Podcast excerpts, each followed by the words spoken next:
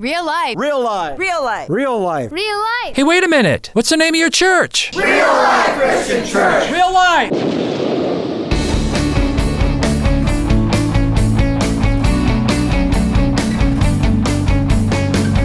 Get real with another edition of Think About It real life messages from Pastor Dennis Rasper from Real Life Christian Church. And now, let's listen to the message from Pastor Rasper. And subtle deception are, are Satan's lies. If you have an issue, you're on your own, man, I'll tell you. And devils love that because if they get you believing that, that you're on your own if you have an issue, that lie will breed fear, it'll breed self pity, and all sorts of bad stuff. And devils love that, and that's what devils are about. They are about lies. In each of those messages, and we've had nine thus far, I said that whatever devils do, and don't give Satan too much credit, folks, please. They lie. That's their number one deal. And that's John 8 44. You've heard this lots in this series. Speaking of Satan, Jesus says he was a murderer from the beginning, not holding to the truth. For there is no truth in him. Satan will never speak a truth. There is no truth in him. When he speaks, he speaks his native language, for he is a liar and the father of lies. But today, this is part 10 of this series, and we're going to look at the lie of entitlement. Now, that's a good word entitlement. I'm entitled. I deserve. Another way to put it is this that man is basically good. Man is inherently good, and therefore man is entitled to all the good stuff he gets. And when you have this entitlement mentality, we need to ask these questions What does that do to Thanksgiving? We hear this all the time in labor management negotiations. We deserve this. And so I ask myself a question why? Why do you deserve this? We deserve this. Oh, I hear this all the time. You know, after all I've done for you, I deserve better. And you probably do. You really probably do, see? And all this comes from a view of man that says people are inherently good. The lie of entitlement or the lie of I deserve is the lie that people are inherently good and really do deserve. And that's why I want to start in Mark chapter 10. Mark chapter 10. And we're going to see about a guy who believed the lie of entitlement Mark chapter 10, beginning in verse 17. And this is in the NIV, it's entitled A Rich Young Man. The Bible doesn't say anything about him being young, but it's called The Rich Young Man. As Jesus started on his way, a man ran up to him and fell on his face, his knees before him. Good teacher, he asked, What must I do to inherit eternal life? Okay? This guy runs up to him, falls on his knees, and says, What must I do to inherit eternal life? Let me read the rest. Why do you call me good? Jesus answered, No one is good except God alone. You know the commandments don't murder, don't, don't commit adultery, don't steal, don't, don't, don't give false testimony, don't defraud, honor your mom and dad. Teacher, he declared with frustration, All these I have kept since I was a boy. And then Jesus looked at him and loved him. One thing you lack, he said, go and sell everything you have and give it to the poor, and you will receive treasure in heaven. And then come and follow me. And at that, the man's face fell, and he went away sad because he had great wealth. And so to me, this guy seemed to be very sensitive. So I'm reading stuff into this, I'll grant you that. But I can see this guy paying somebody's taxes because he had a few bucks. If somebody couldn't pay their tax, they're about to lose their property, you know, he'd pay it off. I can see him lending, I'm not lending, but actually giving to the poor. And I can see people saying to him, Oh, you are such a good man. You, you, you deserve everything you have. You are such a good man. And when Jesus explained the commandments to him, what did he say? He said, All these I have kept. And I believe he said that out of sheer frustration. So now he comes to Jesus, you know, and he, he now consider he had done his level best to obey God's laws. All these I have kept, see. He probably tried to be generous. I'm reading that into him and help other people. And I'm guessing, too, that bunches of people told him what a good man he was and that he deserved everything he had. But something, see, inside this guy wouldn't let him accept that. See, he's saying to himself, the lie is people are inherently good, and everybody's telling this guy, you're a good man, and he's saying to himself, am I really good? I need to know if my goodness is good enough to get me into heaven, see? Devils, through his culture, fed him this lie, the same lie they feed us today, that mankind is basically good and that good people deserve everything they have and they deserve to go to heaven. But this, heart, this guy's heart wasn't letting him believe that. That's why I'm glad this is in the Bible. His heart wasn't letting you believe that. You believe I tell you, you do. You believe that people are basically good. Basically good. How many caskets do I stand in? Oh, Pastor, he was such a good man. She was such a good lady. I mean, we all believe this. And It's a lie. That's what I'm trying to tell you. This is a lie. That is a lie. See, okay, well, we'll get into that, okay? So, so, so this guy comes to Jesus. And he asks basically, Am I good enough? He says, Good teacher. He says, Good teacher. Am I really good enough? He should have been certain if he were really a good person, he should have known he was going to heaven. Never should have asked that question. Anyway, now get Jesus' logic here. Why do you call me good? Jesus said, Only God is good. He's setting them up, see? He's saying, Are you saying that I'm the Son of God because only God is good? Are you saying I'm God, the Son of God? Are you saying I'm the Messiah? Are you saying I'm the Savior? See, he's trying to draw a confession of faith out of this guy. And then Jesus says, Okay, go do this, this, this, and this. And this rich young guy is frustrated. And he says, All these I have kept. What more do you want? All these I have kept since I was a boy. But in my gut, I don't think it's enough. That's really what this guy was saying. And I like that because I ask people all the time who think they're, they're good enough to earn heaven. I ask them, I've said this many times, how good do you have to be?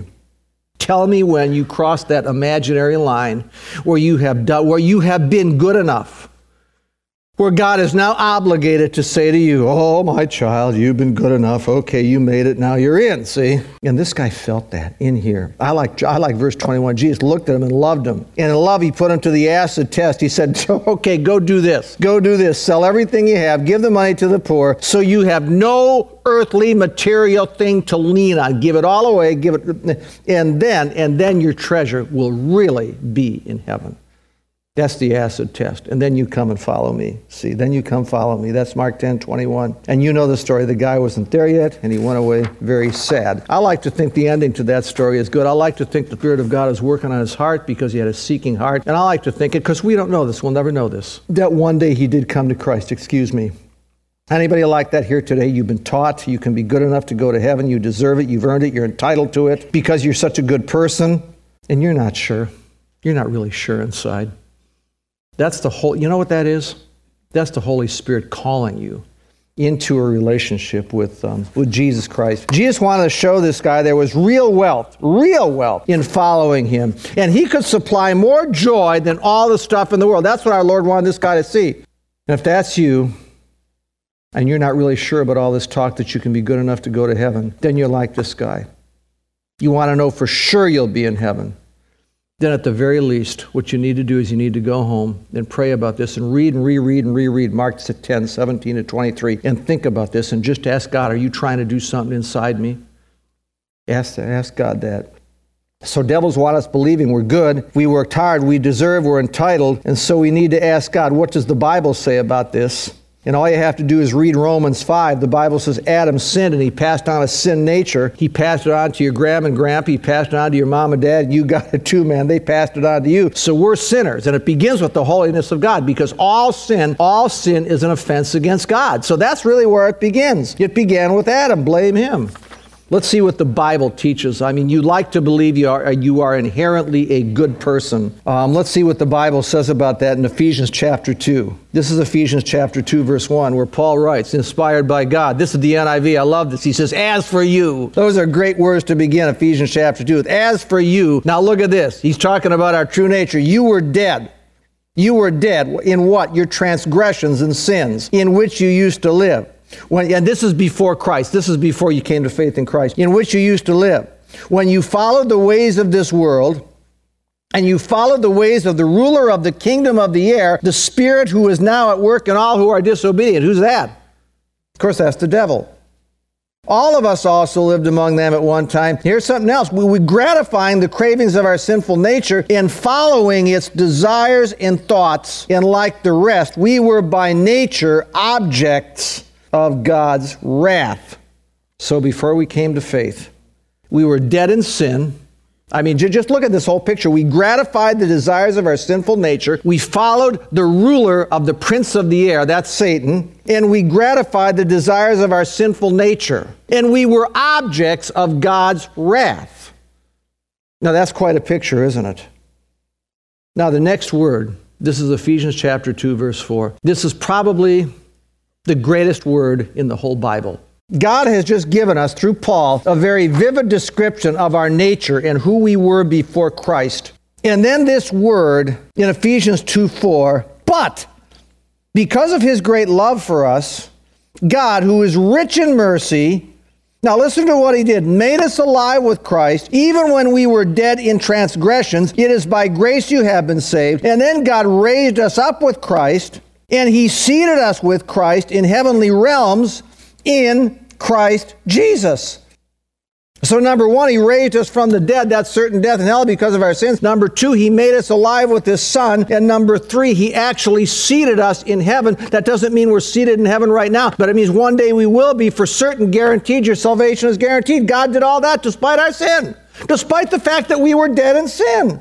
I mean, he took me from slavery to myself. Look at this. I was a slave to myself, Ephesians 2 4, Ephesians 2 3, gratifying that the cravings of my sinful nature Everything was all about me. I was an object of God's wrath, and this is what He did. Let me read this again. But because of His great love for us, God, who is rich in mercy, made us alive with Christ, even when we were dead in sins. It is by grace you have been saved. And God raised us up with Christ and seated us in heavenly realms with Him. Does that make anybody want to get up and shout? Yeah. Man, I'll tell you. Thank you, for, thank you, my Father in heaven. Folks, I got to tell you, I still have that sinful nature that I got from Adam. I still have that. I still have this sinful nature that wants to gratify my flesh. That hasn't changed, but the difference is this. First, God's given all my sins to Jesus Christ, and they will never ever condemn me. And second, the Father in heaven has put the Holy Spirit in me to fight all that garbage. And I don't have to yield to that anymore. Folks, here's the bottom line. I am anything but good. I deserve. Uh, here's what I deserve. It says it in Ephesians 2 3. Like the rest, we were by nature objects of God's wrath. So here's what I deserve. I deserve the wrath of God. That means the eternal wrath of God. That's what I deserve, see? But I got to tell you something. I am what I am. I have what I have. I do what I do only by the grace of God. Only by the grace of God. Only by the grace of God, man. And Satan doesn't want you to believe that. Doesn't want you to believe that at all. He wants to believe we're good. He wants us to believe we are entitled. See, this lie of entitlement. He wants us to believe we deserve. And there's about three or four reasons. There's a hundred reasons he wants us to believe that, but I'm going to go through three, and we may not even get through those. The first is this if we think we deserve what we have or deserve eternal life, we'll never be really thankful. Again, if we, um, if we really believe that we're entitled to what we have and entitled to eternal life, what does that do to Thanksgiving? I forgot the name of this movie, but it was a Hallmark Christmas movie. Remember this? It was a takeoff on Ebenezer Scrooge. Uh, the Scrooge in this movie was a lady in her 40s. She had a talk show. She was kind of an Oprah figure, and um, she was just plain mean and she didn't pay the people who made her look good a whole lot. And her personal secretary was the Bob Cratchit in the movie, and she treated she treated her personal secretary like dirt. And then came the three ghosts of Christmas past, present, and future, and she's transformed. Now all of a sudden she can take her whole staff to Hawaii, and she gives a big bonus to her personal secretary that she treated like dirt, and she's giving away all this money to all these charities, and she becomes the queen of TV and all that stuff. See, well, if you look at the real Christmas Carol written by a very Christian man, Charles Dickens, you're going to see that Scrooge hates Christmas, and he doesn't give um, he doesn't want to give Bob Cratchit Christmas Day off. He's tight, he's a penny pincher, and then the Ghost of Christmas Past shows him what a wretch he's been. The Ghost of Christmas Present shows him um, Bob Cratchit and his family just thanking God and having a great Christmas for the with the little stuff that they have. And then the Ghost of Christmas Future shows him um, where his life is headed if he continues on that path. And, and author Charles Dickens' goal is this.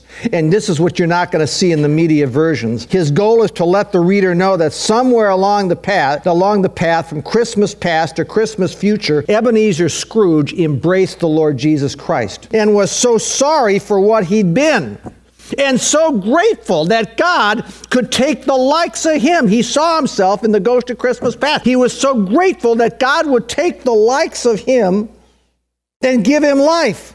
And so on Christmas morning, he gives the boy on the street enough money to buy the best Christmas goose in London and takes it to Bob Cratchit. And what Dickens wanted to get across to this, when you consider your sins, and when you consider your sins, and when you consider how blessed you are, what you have, how can you not say, Thank you, Father? The devil doesn't want you to say that. And how can you not be generous?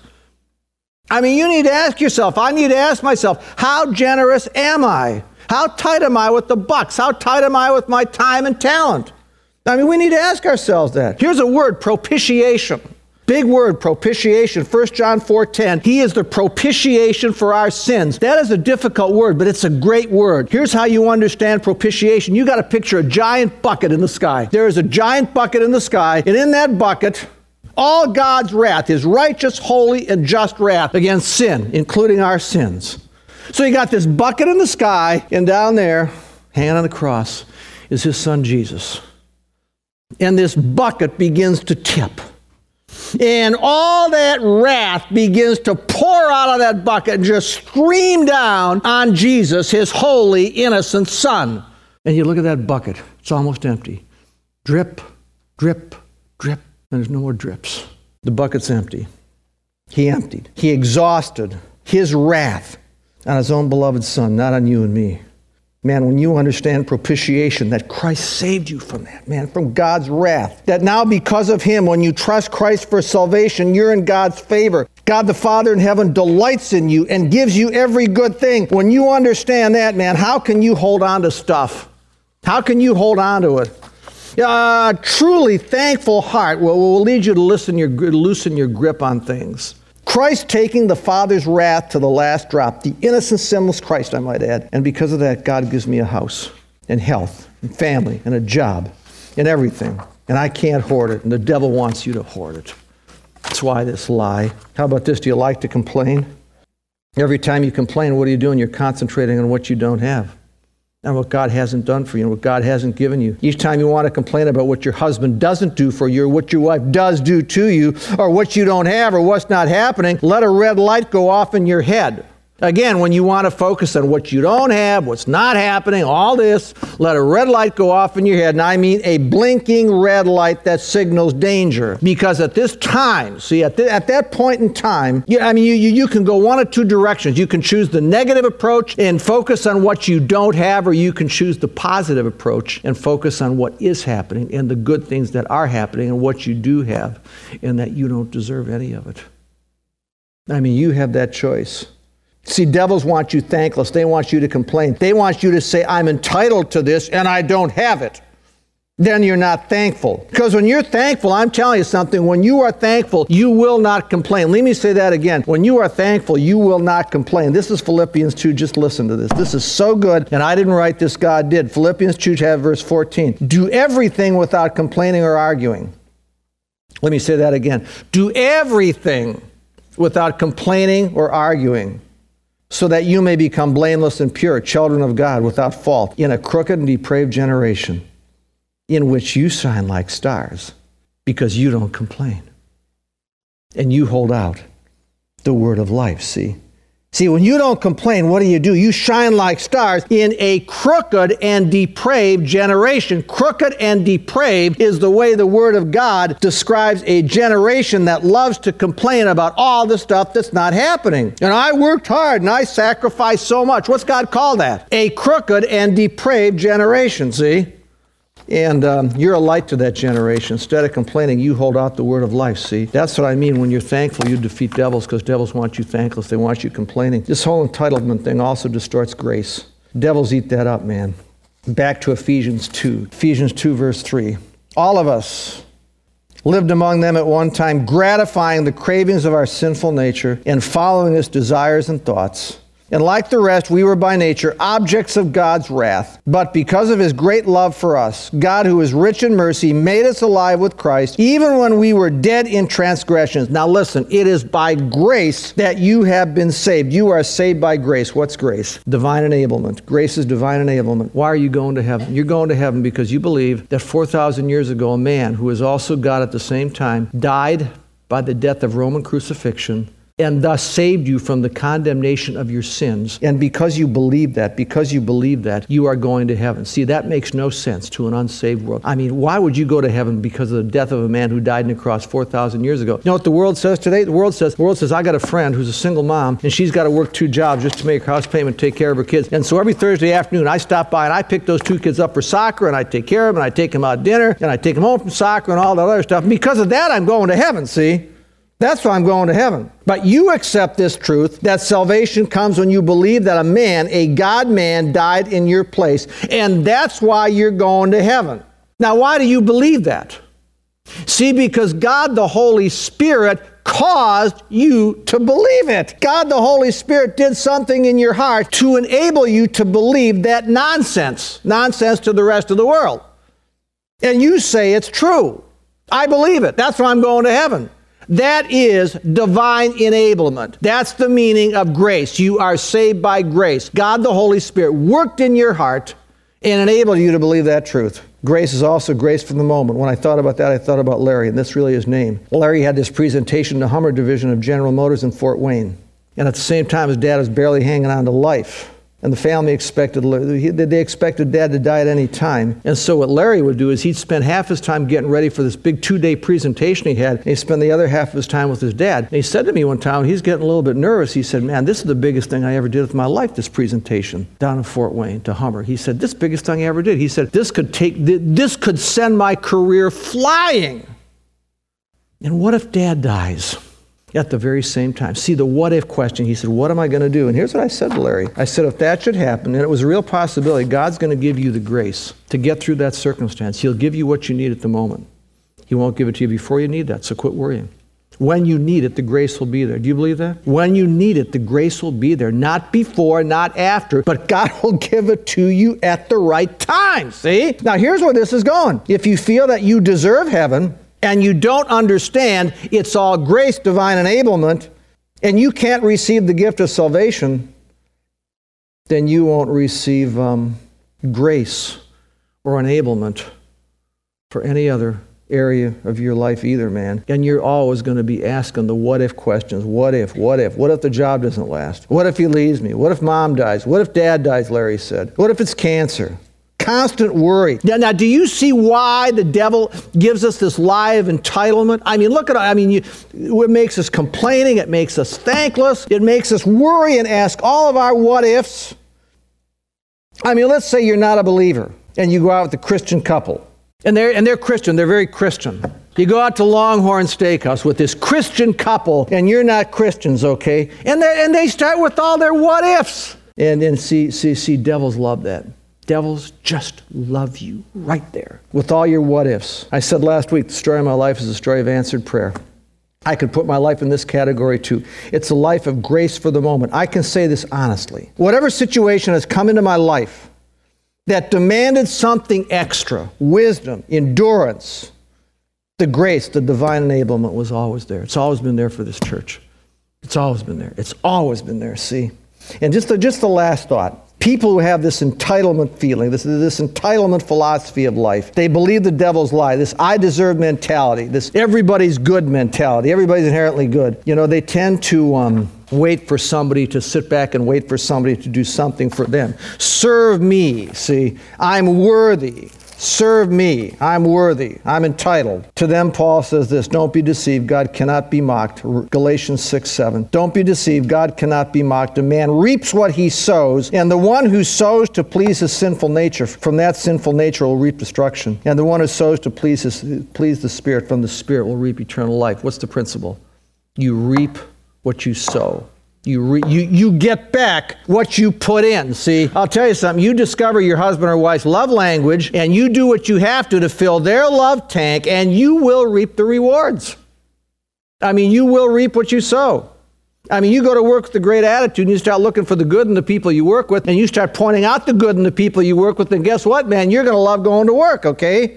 I mean, you'll get back what you put into it. I, I mean, let's say you, if you put real, real time into studying the Word of God and you really want to connect with the heart of God and you don't just read the Word, you study the Word and you think it through and you, and you take those principles that you read in the morning and you apply them to your life throughout the day and you're going to see these things work. I mean, it is going to get so good that you will cut that slice of time out for God every single day, but you're going to get out of it what you put into it.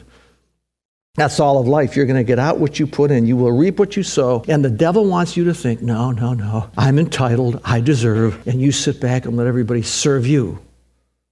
See, today we've seen the devil's subtle lie that sounds so good, and that is the lie of entitlement. I deserve.